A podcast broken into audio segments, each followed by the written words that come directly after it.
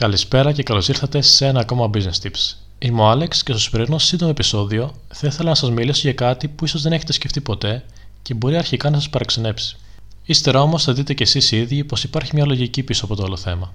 Αν μπορούσα λοιπόν να εκφράσω το σημερινό θέμα με μια πρόταση, αυτή θα ήταν: Η θετική σκέψη μας κάνει κακό.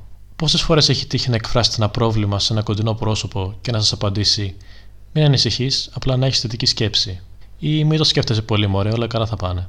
Αυτά και άλλα παρόμοια είναι από τα πιο συχνά πράγματα που μας συμβουλεύουν οι άλλοι όταν έχουμε κάποιο πρόβλημα, αλλά και κάτι που κατά βάθος το αναζητάμε υποσυνείδητα, αφού η θετική σκέψη μας ανακοφίζει και πιστεύουμε πως εν τέλει όλα θα πάνε καλά. Πόσο λοιπόν θα ξαφνιαζόσασταν αν σας έλεγε κάποιος πως η θετική σκέψη κάνει περισσότερο κακό παρά καλό; Αυτό ισχυρίζεται ο συγγραφέας και δημόσιος ομιλητής Σάιμον Σινέκ, ο οποίος αναφέρει πως η θετική σκέψη μας τυφλώνει. Αυτό που χρειαζόμαστε είναι η αισιοδοξία. Καθώς ναι, μεν πιστεύουμε πως το μέλλον μας επιφυλάσσει κάτι καλύτερο, αλλά δεν αρνούμαστε τη τωρινή κατάσταση. Όταν έχουμε θετική σκέψη, λέμε στον εαυτό μας πως όλα είναι μια χαρά και δεν υπάρχει κανένα πρόβλημα. Αυτό όμως δεν είναι καθόλου βοηθητικό, αφού προφανώς δεν είναι κάτι αληθές. Αντίθετα, όταν έχουμε αισιοδοξία, αναγνωρίζουμε το πόσο δύσκολη μπορεί να είναι η τωρινή κατάσταση, δεν ξέρουμε πόσο θα διαρκέσει, αλλά ξέρουμε πώς θα την ξεπεράσουμε. Και επικεντρωνόμαστε σε αυτό, στο πώς θα την ξεπεράσουμε, χωρίς να την αφήσουμε στη μοίρα. Μια ακόμα διαφορά ανάμεσα στις δύο έννοιες είναι πως η αισιοδοξία είναι κυρίως ένα έμφυτο χαρακτηριστικό του ανθρώπου, ενώ η θετική σκέψη μια επιλογή του. Επίσης, η θετικότητα συνήθως διακατέχει τη γενική νοοτροπία του ατόμου, ενώ η αισιοδοξία εφαρμόζεται σε κάθε κατάσταση ξεχωριστά. Ειδικότερε επιχειρήσεις, η αισιοδοξία είναι ένα από τα σημαντικότερα χαρακτηριστικά που μπορεί να έχει κανείς. Είναι μια νοοτροπία στην οποία αναγνωρίζεις τα προβλήματα που έχεις και ύστερα τα αναλύεις και να τα ξεπεράσεις. Μάλιστα, έρευνες έχουν δείξει πως ένα αισιόδοξο άτομο είναι πιο πιθανό να σκέφτεται καινοτόμες λύσεις,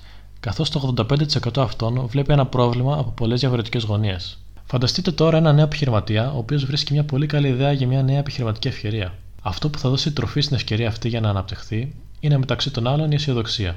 Αν όμως αντί για αισιοδοξία ήταν στη θέση της η αισθητικότητα, τότε η ιδέα αυτή πιθανότατα θα έμενε πάντα ιδέα. Γιατί ο επιχειρηματίας θα επαναπαυόταν, σκεπτόμενος ότι όλα θα πάνε καλά διαμαγεία. Σίγουρα είναι καλό να μην σκεφτόμαστε αρνητικά. Δεν είπε κανείς πως δεν πρέπει να σκεφτόμαστε θετικά, Όμως σε δύσκολες καταστάσεις είναι σημαντικό να δίνουμε περισσότερη βαρύτητα στην αισιοδοξία, καθώς αυτή είναι που θα μας οθήσει να πετύχουμε και το στόχο μας. Αυτό ήταν η συντομία το σημερινό επεισόδιο. Ελπίζω να σας έδωσα λίγη τροφή για σκέψη και να σκεφτείτε κάποια πράγματα μόνοι σας. Αν θέλετε να μοιραστείτε μαζί μας την άποψη ή τον προβληματισμό σας, μπορείτε να μας στείλετε ένα DM στο Business Review Greece στο Instagram και θα συζητήσουμε μαζί σας. Μην ξεχάσετε να ακολουθήσετε και το Business Review Greece σε όλα τα social media, καθώς και να κάνετε ένα subscribe στο κανάλι μας στο YouTube για πολλά ενδιαφέροντα θέματα κάθε εβδομάδα. Τέλος, θα το εκτιμούσαμε αν μας κάνατε ένα follow στο Spotify και μας αφήνατε μια κριτική αν μας ακούτε από iTunes. Μέχρι το επόμενο επεισόδιο, να είστε όλοι καλά και να κυνηγάτε τα όνειρά σας.